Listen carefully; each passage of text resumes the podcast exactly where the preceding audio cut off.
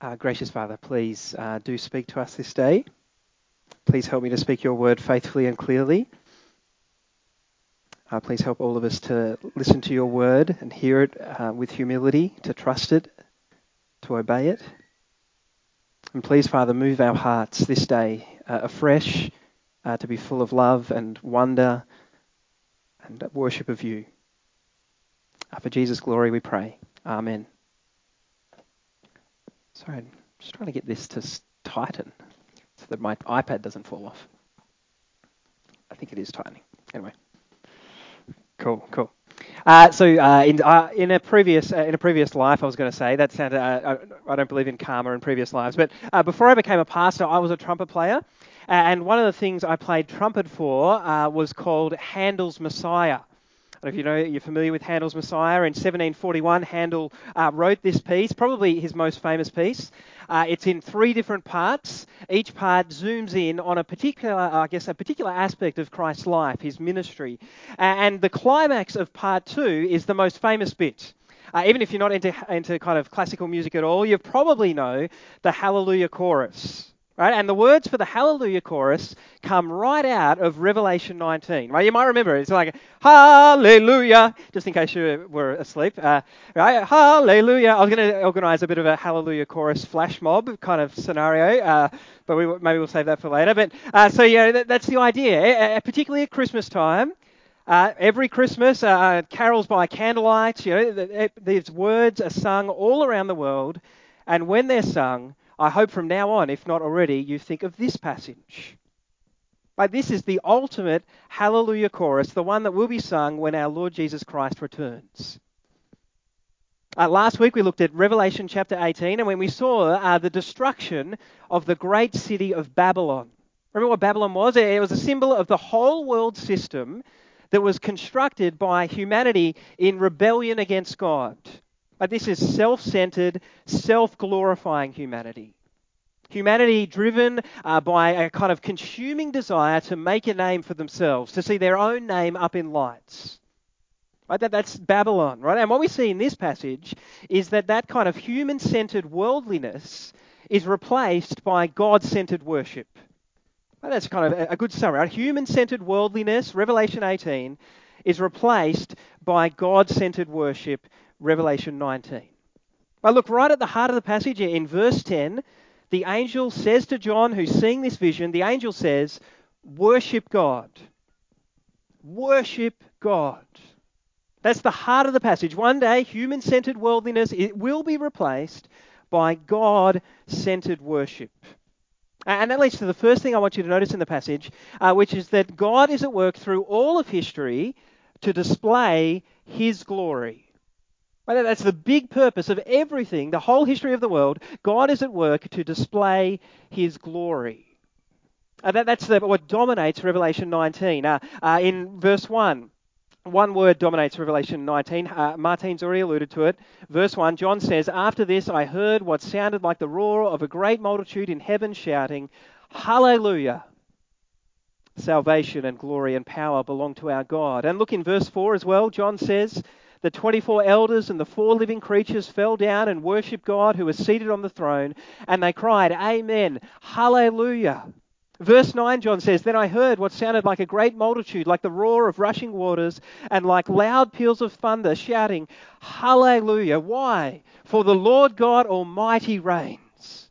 Hallelujah. Praise God. And, and Martin alluded to this. This is, a, I mean, in, in, Christian circles, maybe you don't say hallelujah a lot. Uh, I, don't tend to just get around saying hallelujah. But, uh, but, in, uh, but in Christian circles, you'd think it's relatively common. But actually, this is the only time in the whole New Testament that the word hallelujah is used. That was surprising to me. But the only time, right? The whole New Testament has been building to this particular climax.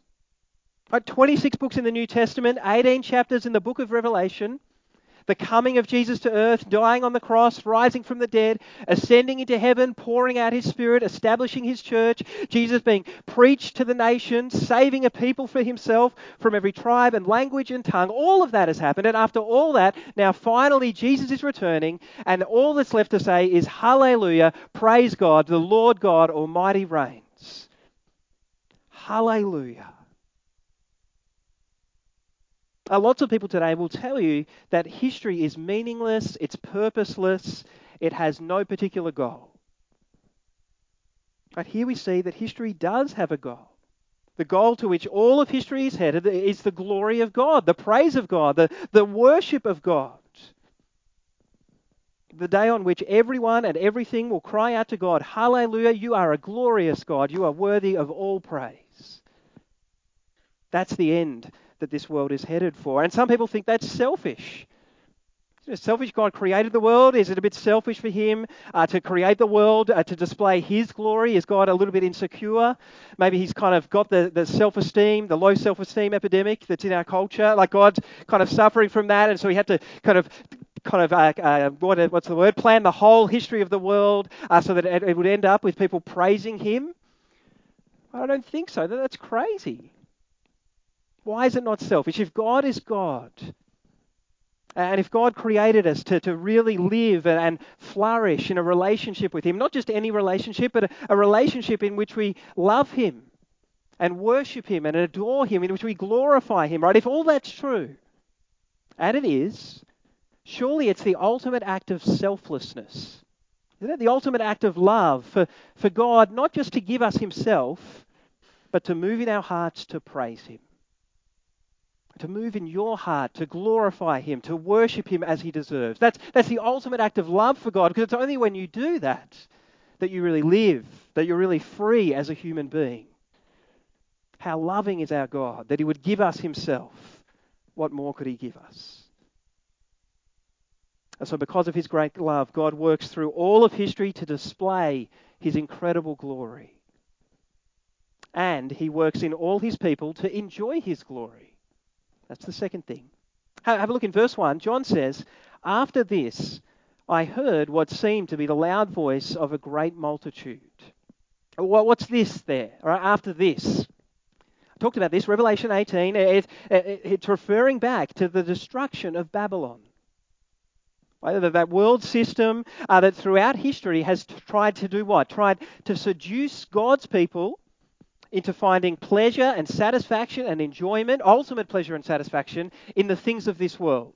To forget about God and to pursue uh, pleasure and satisfaction in the things of this world. And, and the picture in Revelation is that right in the middle of Babylon, of that world, we have the church. And the church is saying no. The church, uh, last week we saw Revelation 18, verse 4, uh, God calls his church out of Babylon. The church says no. The church says we find our deepest pleasure not in the things of this world, but in the God who made this world. In many ways, that, that's what we declare every Sunday when we gather to worship God. In the midst of the city of Darebin, the city of Melbourne, who, who are pursuing pleasure in all sorts of different ways, we declare that we are a people who are pursuing our ultimate pleasure and satisfaction, not in the things of this world, but in our true and living God.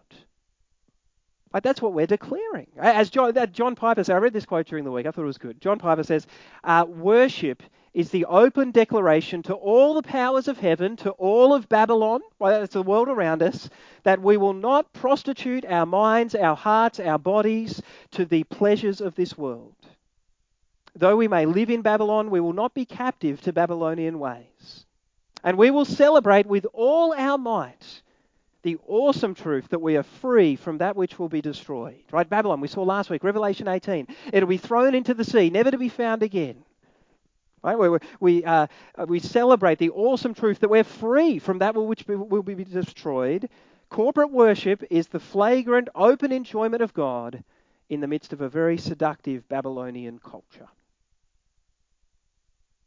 Now, maybe that's not how you think about you're coming to church each Sunday. It's just a bit of an effort to get here, let alone think about kind of, oh, this is my moment to declare to everyone that I'm, kind of focused on gaining my pleasure and satisfaction in knowing God, not in the things of this world. Perhaps not, that's not front and center in your mind, but maybe from now on it will be more so. That as you worship God, you're, you're looking at the pleasures of this world and saying, no, I found something better. I'm pursuing my ultimate pleasure and satisfaction not in the things of this world, but in the God who made this world. That's why I'm here. That's why I prioritize this time. That's why I want to draw near to God. So God works through all of history to display his glory, and then he works in the hearts of his people, for the church, to enjoy his glory. So, how do we respond? What, what do we do? Well, uh, I want to really spend the rest of the time trying to help us to keep our eyes where they belong, not focused on the pleasures of this world, but focused on our God. By beholding the splendor, the majesty, the, the incredible glory of God our Father first. Right? This is uh, primarily verses 1 to 10. Right? Beholding the glory of God our Father, uh, our God who is victorious. Look in verse 1. And we see there that salvation belongs to our God. Salvation belongs. Right? That, that's a cry of victory, of triumph. Right? The point is, here at the end of Revelation, we've seen lots of enemies. Right? But God has defeated his enemies. God has saved his people. Right? This is a big message of Revelation. Our God wins. He wins. Revelation 4, he's seated on his throne and he rules over all and he wins. He's victorious. Salvation belongs to our God. And he's glorious. Salvation and glory belong to our God. Uh, sometimes you'll be watching the football and someone might say, that, that's a glorious goal. You're eating some food. That, that's some delicious food, some glorious food. It's a, it's a glorious landscape that I'm seeing. It's, a, it's, a, it's an incredibly glorious piece of music. And those things are glorious because they, they, they are kind of touched by the handiwork of a glorious God. But all glory belongs to our God. And as does all power. All power belongs to him. Who else has the power to conquer Satan, the dragon, to conquer sin and death, to, to rid this world of all evil and suffering and injustice? Right? No one's got the power to do that except God. That, that's one of the big themes in the book of Revelation. Who is worthy to open the scroll? Only the Lamb who was slain. No one's got the power to do anything about the mess in the world except God through his Son, the Lord Jesus Christ. All power belongs to him. Uh, to our God who is perfectly just. Have a look there. Uh, verse 1 says, Hallelujah, praise God. And one of the reasons for praising God is in verse 2. For true and just are his judgments. He has condemned the great prostitute who corrupted the earth by her adulteries. He has avenged on her the blood of his servants. Now, this feels a bit odd for us, right? Hearing hearing God praised for his judgments, even vengeance. I looked through our, our set list of songs during the week, and we don't have a lot of vengeance songs. Maybe something for our resident songwriters to work on, but not a lot of vengeance songs in our repertoire, right? But uh, in the book of Revelation, we often see this God praised for his justice, for his vengeance. In part, it's because it's a real answer to prayer. You remember Revelation 6, verse 10 are the Christians who've been slain for their faith by, by the evil and oppressive rulers of this world, they cry out to God, saying, How long, sovereign Lord, holy and true, until you judge the inhabitants of the earth and avenge our blood? But how long, God, until you take the sword of your justice to these people who took the sword to us? That's what the cry is. We've been unjustly slain by the sword. How long till the sword of your justice comes? Here in Revelation 19, that's happening. We see later on, Christ has a sharp sword coming out of his mouth, taking the sword of God's justice to the inhabitants of the earth, so the heavens praise God for his just judgments. Likewise, Revelation 17, verse 6, where we saw last week the great prostitute, the, the rebellious world system, uh, they were, uh, the, the woman, you remember, she's sitting on the beast and she's drunk with the blood of God's holy people horrible picture, right? The, the blood of those who bore testimony to Jesus. Well, imagine if God did nothing about that. If God just turned a blind eye to that kind of evil and injustice in his world. Well, we feel a little bit uncomfortable, right? But, but if God did nothing about that, he would not be a true or just or praiseworthy God. He wouldn't be a loving God, a good God. But here we see God will do something about that. But he will do something about it. He, he will bring his true and just judgment, and for that we praise him. Uh, for his perfect justice and his eternal justice. Look in verse 3. The, the smoke of God's justice goes up forever and ever. Like God's judgment is eternal. That's the point. It's permanent. It's final. And on the one hand, that's pretty sobering. What does it mean? It means don't mess around with God's judgment. Don't, don't play around with sin thinking it doesn't matter. God's judgment is eternal. It's final, it's permanent. So there's no way around it. That's sobering, but it's also incredibly good, isn't it? It's good because we know that there will be a day when every injustice is put right, not just for a moment, but forever. Where justice will go on forever. It's really the day you and I have been longing for. Right? I listen to my kids. From the moment you first cried, it's not fair. Isn't it? Like that, that's deeply ingrained. You don't have to teach a kid that. You didn't have to learn it. We've got this deeply ingrained sense that, that there's this injustice in the world that ought to be dealt with. It's not fair. One day that hunger for justice will be satisfied forever with God's eternal justice. That, that we praise God for that. And we praise him because he's mighty. Look in verse 6. Uh, the heavenly multitudes say, Hallelujah, for the Lord God Almighty reigns. By the Lord God Almighty. Right? Well, we've seen that nine times in the book of Revelation. It's like John's kind of supreme title for God. And we should remember that the Roman emperor gave himself almost exactly the same title. Right? He demanded that people throughout the emperor called him our Lord and our God, right? The, the one who rules, who is God, right? And John knew that that's what the emperor required people to call him, right? He knew that. That's why he was in prison on the island of Patmos, because he refused to call the emperor that. Yet, nine times in the book of Revelation, John says, I'll tell you who's really God. You see, this is pretty ballsy, right? I'll tell you who's God. I'll tell you who's Lord God Almighty. It's not the Roman emperor sitting on his throne in Rome, it's the Lord God Almighty who sits on his heavenly throne. That's the Lord God Almighty, the one who rules over heaven and earth. And his rule is sovereign, right? The Lord God Almighty reigns. He reigns. He, he reigns everywhere.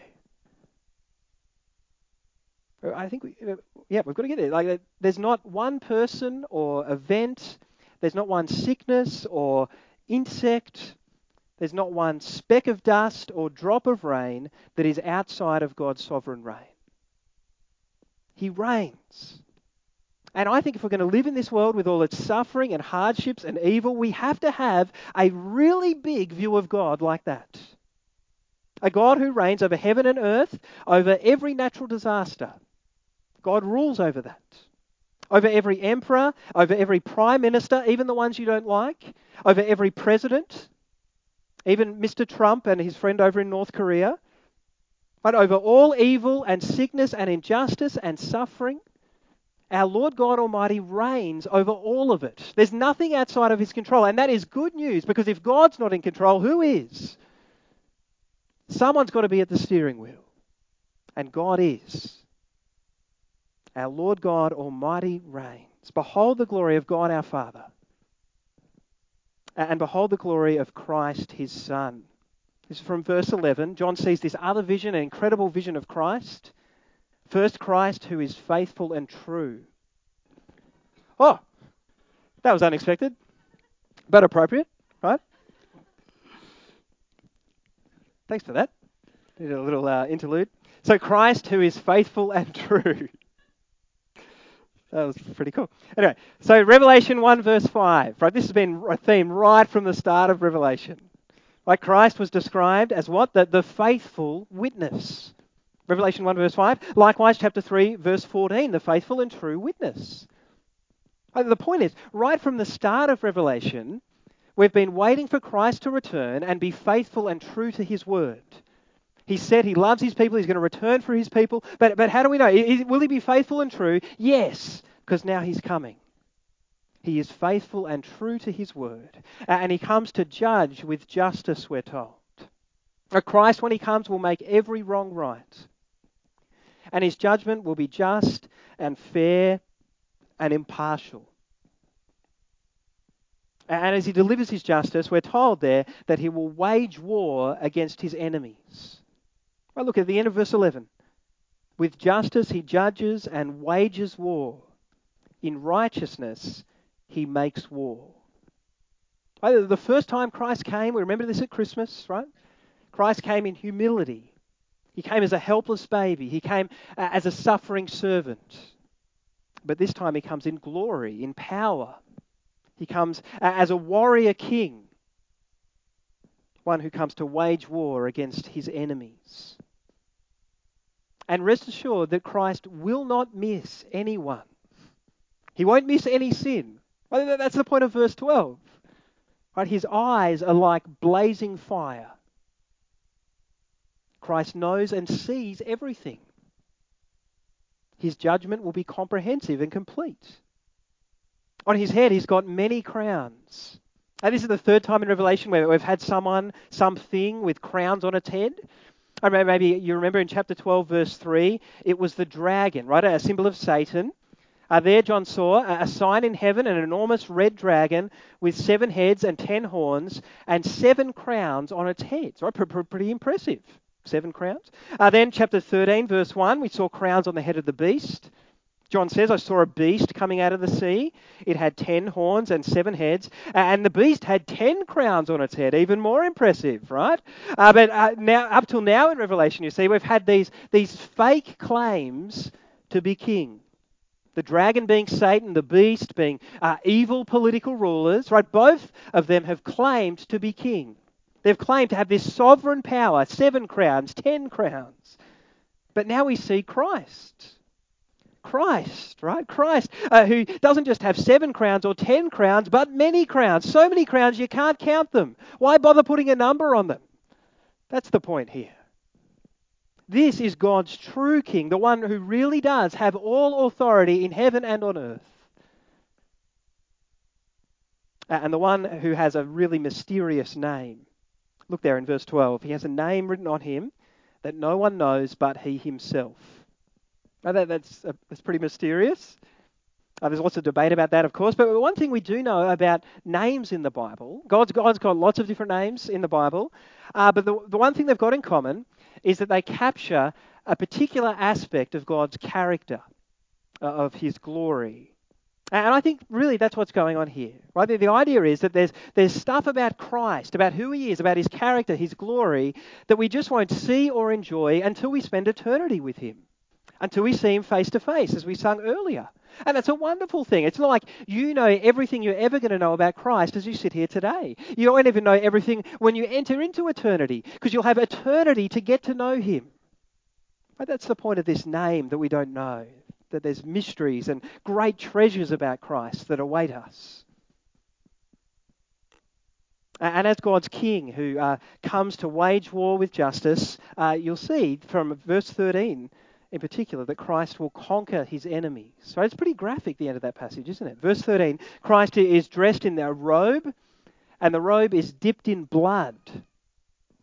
And that blood, it could be a reference to Christ's blood shed on the cross. That would be uh, maybe a bit more palatable, be a bit more comfortable about that. But really, in light of what follows, it's pretty clearly the blood of those he judges. And on one level, that shouldn't surprise us, right? Isaiah 63 prophesied that one day God's king would come. You can look it up later on. I'll, I'll, read it now. But Isaiah 63 said God's king would come, this kind of messianic warrior. He would be robed in splendor, striding forward in greatness, proclaiming victory, mighty to save, with garments red. This is back, way back in Isaiah 63. Garments red, blood spattered garments. Why? Why Isaiah? Because of treading down the winepress of God's wrath. That's what's going on here, isn't it? Christ is coming as God's true king to conquer God's enemies. To conquer everyone who's lived their life in opposition to God and his people, in opposition to Christ, God's king. Uh, because Christ is the Word of God. See that there? The Word of God. Just as I reveal myself to you by my words that I speak, God reveals himself to us in, uh, by the words that he speaks to us, in particular, the Word. the Word of God, Christ, the one who's the ultimate revelation of God. So if you reject Christ, the, the ultimate Word of God, you will be judged by Christ, by the very Word that you've rejected. Uh, so here, uh, kind of at the end of verse 13 14, uh, the scene is set uh, for a major battle, right? Where we're expecting a major battle. Uh, but really, what follows, it's a bit of a non event, isn't it? It's a bit anticlimactic. Cry, I, like it's really in the face of the glory of Christ, it's a no contest. Christ strikes down the nations with his sword, and it's over. It's just over. He's defeated his enemies. So he rules them, we're told, with an iron scepter. Uh, last week I read Psalm 2. Right, Psalm 2, uh, the, the, the, nations gather together in opposition to Christ, God's King. Uh, but from Psalm 2, verse 9, we read uh, that Christ will break them with a rod of iron and dash them to pieces like pottery. Everyone who's proudly taken their stand against Christ, who, who've shaken their fist at him, all of them will be judged by Christ and they'll experience God's wrath. At the end of verse 15, we see that Christ treads the wine price of uh, the winepress of the fury of the wrath of God Almighty. And that kind of quite horrifying picture is expanded in verses 17 to 21, isn't it? That angel that calls the birds to swoop down and feast on the flesh. Feast on the flesh of kings and generals and mighty men, of horses and riders, uh, of all people, slave and free, great and small, anyone who's lived their life resisting Christ's rule. Christ brings God's wrath against sinful men and women who have rejected him. There's no way around that. He also brings God's wrath against Satan's servants. Remember from chapter 12, uh, we've been introduced not just to Satan, the, the red dragon, uh, but also to his servants, his little minions, his evil minions in the world, the beast, uh, the false prophet, uh, Babylon. We've introduced to all of them. And what we see from last week and, and this week and next week is one by one, Christ is systematically destroying them. Right, last week he destroyed Babylon. Here he destroys the beast and the false prophet.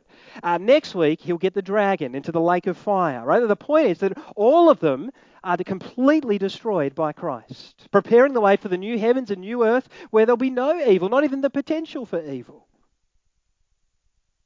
Right? Yeah, but this is a it's a kind of really confronting picture of the eternal torment of God's judgment as people, as Satan's servants, are thrown into the fiery lake of burning sulfur. Uh, but one thing's for sure, isn't it? That when Christ returns, there'll be no doubt who's king. Uh, Charlie's two years old. Uh, in our house at the moment, there's a tussle about who's the boss. Right, there's a little bit of a kind of battle of the gods in the house. Who is the boss? And, uh, and there's a bit of that, it feels like there's a bit of that tussle, but on that last, on this day, there'll be no doubt of who's the king. Right, verse 16. On his robe and on his thigh, he has this name written King of Kings and Lord of Lords. Absolutely no doubt who's king. And anyone who's rejecting him as king is thrown in the lake of burning sulfur. So, how do we respond to, to these incredible visions of God our Father uh, and of Christ his Son? Three things. Uh, first, we take refuge in Christ. Take refuge in Christ. Psalm 2, verse 10 says, Therefore, you kings, uh, be wise, be warned, you rulers of the earth. Serve the Lord with fear and celebrate his rule with trembling. Kiss his son, or he will be angry and your way will lead to your destruction, for his wrath can flare up in a moment. Blessed are all who take refuge in him. But this is a confronting picture of God's wrath in Revelation 19. We've seen lots of them in the book of Revelation. Right? If you want to be safe from God's wrath, you must take refuge in Christ. So let me ask have you done that? Have you taken refuge in Christ? Have you trusted that on the cross Christ bore all of God's wrath for you? He drank the cup of God's wrath to the very last drop for your sins in your place, so that if you trust in Him, you can be blessed by God rather than judged. Right? Blessed are all, Psalm 2 says, who take refuge in Christ. let me urge you to take refuge in Him. And if, and, uh, if you take refuge in Christ, uh, if you know that, that Christ is your only safe hiding place from God's wrath, you will rejoice in Christ. You'll rejoice in His return. Verse 7 Let us rejoice and be glad and give Him glory. Why? For, because the wedding supper of the Lamb has come. I remember my wedding day uh, 25th of November 2006. Had to look it up during the week. No, I, didn't really, uh, but I, do remember it. Uh, it was a day of real, incredible joy. Very hot, but a day of real joy.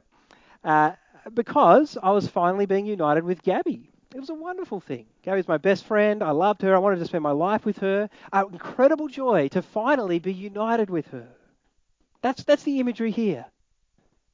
Christ, the Lamb of God, the one who laid down his life for his people, for us, for his bride, is finally being united with them.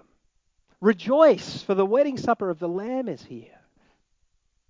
And notice that down in verse 9 that instead of the church being the bride at the wedding, uh, we become the guests.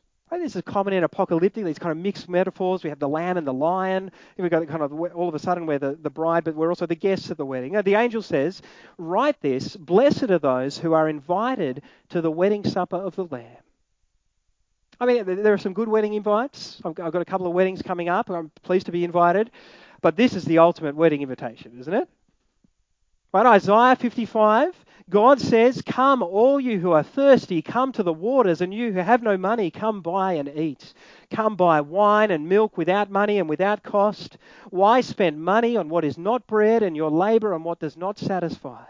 Listen, listen to me and eat what is good, and you will delight in the richest of fare. This is the invitation God gives us to this ultimate banquet. This incredible wedding supper of the Lamb. And it's incredible because it costs us nothing absolutely free because Christ, the Lamb of God, has already paid the cost. And so we can come to this great feast where our souls will finally delight in the richest of fare, will be completely satisfied. And that's something great to look forward to. But like all weddings, it's something we've got to be ready for. Look in verse 7. For the wedding supper of the Lamb has come, and his bride has made herself ready. Uh, imagine if on our wedding day, Gabby and I, I was kind of all ready to go up the front, had my groomsmen, was all suited up, kind of celebrant, all ready to go, and someone comes running down the aisle. It's not Gabby, but someone else saying, "I'm sorry, but Gabby's not ready yet. Right? She, she needs more time. How much time?" I'm like, like, like a, that just typically doesn't happen at weddings, doesn't it? It's the job of the bride to be ready, ready on the wedding day. So, how do we get ready as the bride of Christ? Right here, we're, we're supposed to make ourselves ready. Oh, we'll look in verse 8. Fine linen, bright and clean, was given her to wear. Fine linen stands for the righteous acts of God's holy people. So that, that's not too confusing, right? Where we get ready by making sure we're clothed in righteousness, holiness, purity. Right? How does that happen? But is it something that, that we do for ourselves or something that someone else does for us? Well, it seems to be both, doesn't it? Although it, it's pretty important uh, that you get the order of that right. Because first, in the middle of verse 8, have a look in the middle of verse 8, uh, God gives us. Right, fine linen, bright and clean, was given her to wear. Like God gives us fine linen, bright and clean. That's a picture of the perfect and pure uh, and, and holy kind of righteousness of Christ. The life that you can be clothed in uh, as a gift if you trust in Christ. On the cross, Christ was clothed in our sinful and dirty and, and impure, filthy clothes, so that by faith in Him, we can be clothed in His clean and pure and holy and righteous clothes. That's the picture here. So this must come first. This righteousness is a, a gift that God gives us. We receive this righteousness from God, an incredible gift. How do we respond to that gift? Well, we live lives of righteousness. That's how we respond. John says that this fine linen represents not just Christ's righteous acts, right, the ones we've been given, but our righteous acts. We get ready for Christ's return by living out who we are as God's people. In Christ, we are righteous. It's a gift from God, an amazing grace. But in response to that, we seek to live righteous lives. We saw last week we're called out from the world to be God's holy and distinct people. And what's the assurance here? It's that if we do that, we will reign with Christ. We'll reign with Christ forever. Verse 14 When Christ comes, following him will be the armies of heaven, riding on white horses, dressed in fine linen, white and clean. Notice that, that, that these heavenly armies are wearing exactly the same clothes as God's people back in verse 8. There's a bit of debate. It could include some angels too. But I reckon with that connection, it's pretty safe to say that when Christ returns as God's holy people, we'll be caught up with him to reign with him forever and ever in glory. And if you're not satisfied to get it from this verse, there's plenty of verses where that's true. Right? But I reckon it is true here. So here we have the ultimate hallelujah chorus the ultimate hallelujah chorus. We see God working through all of history to display his glory, uh, and we see him working in all of us, his people, to enjoy his glory. And I pray that even this day, but all the more, that we can be a church that does that. That beholds the glory of God our Father, enjoys him. That beholds the glory of Christ his Son, that enjoys Christ. That takes refuge in Christ, that rejoices in Christ that makes ourselves ready for Christ's return. Let's pray. Our gracious Heavenly Father, we thank you for this ultimate hallelujah chorus. We pray that you would impress this word upon our hearts, uh, that you would help us to see uh, your glory, our, Father, all the more clearly, and the glory of Christ your Son by the power of your Spirit. And we pray that as our hearts are more and more captured by enjoyment of you, our true and living God, uh, that we would be able to turn away from the pleasures of this world and live as your holy and distinct people. Uh, for Christ's glory we pray. Amen.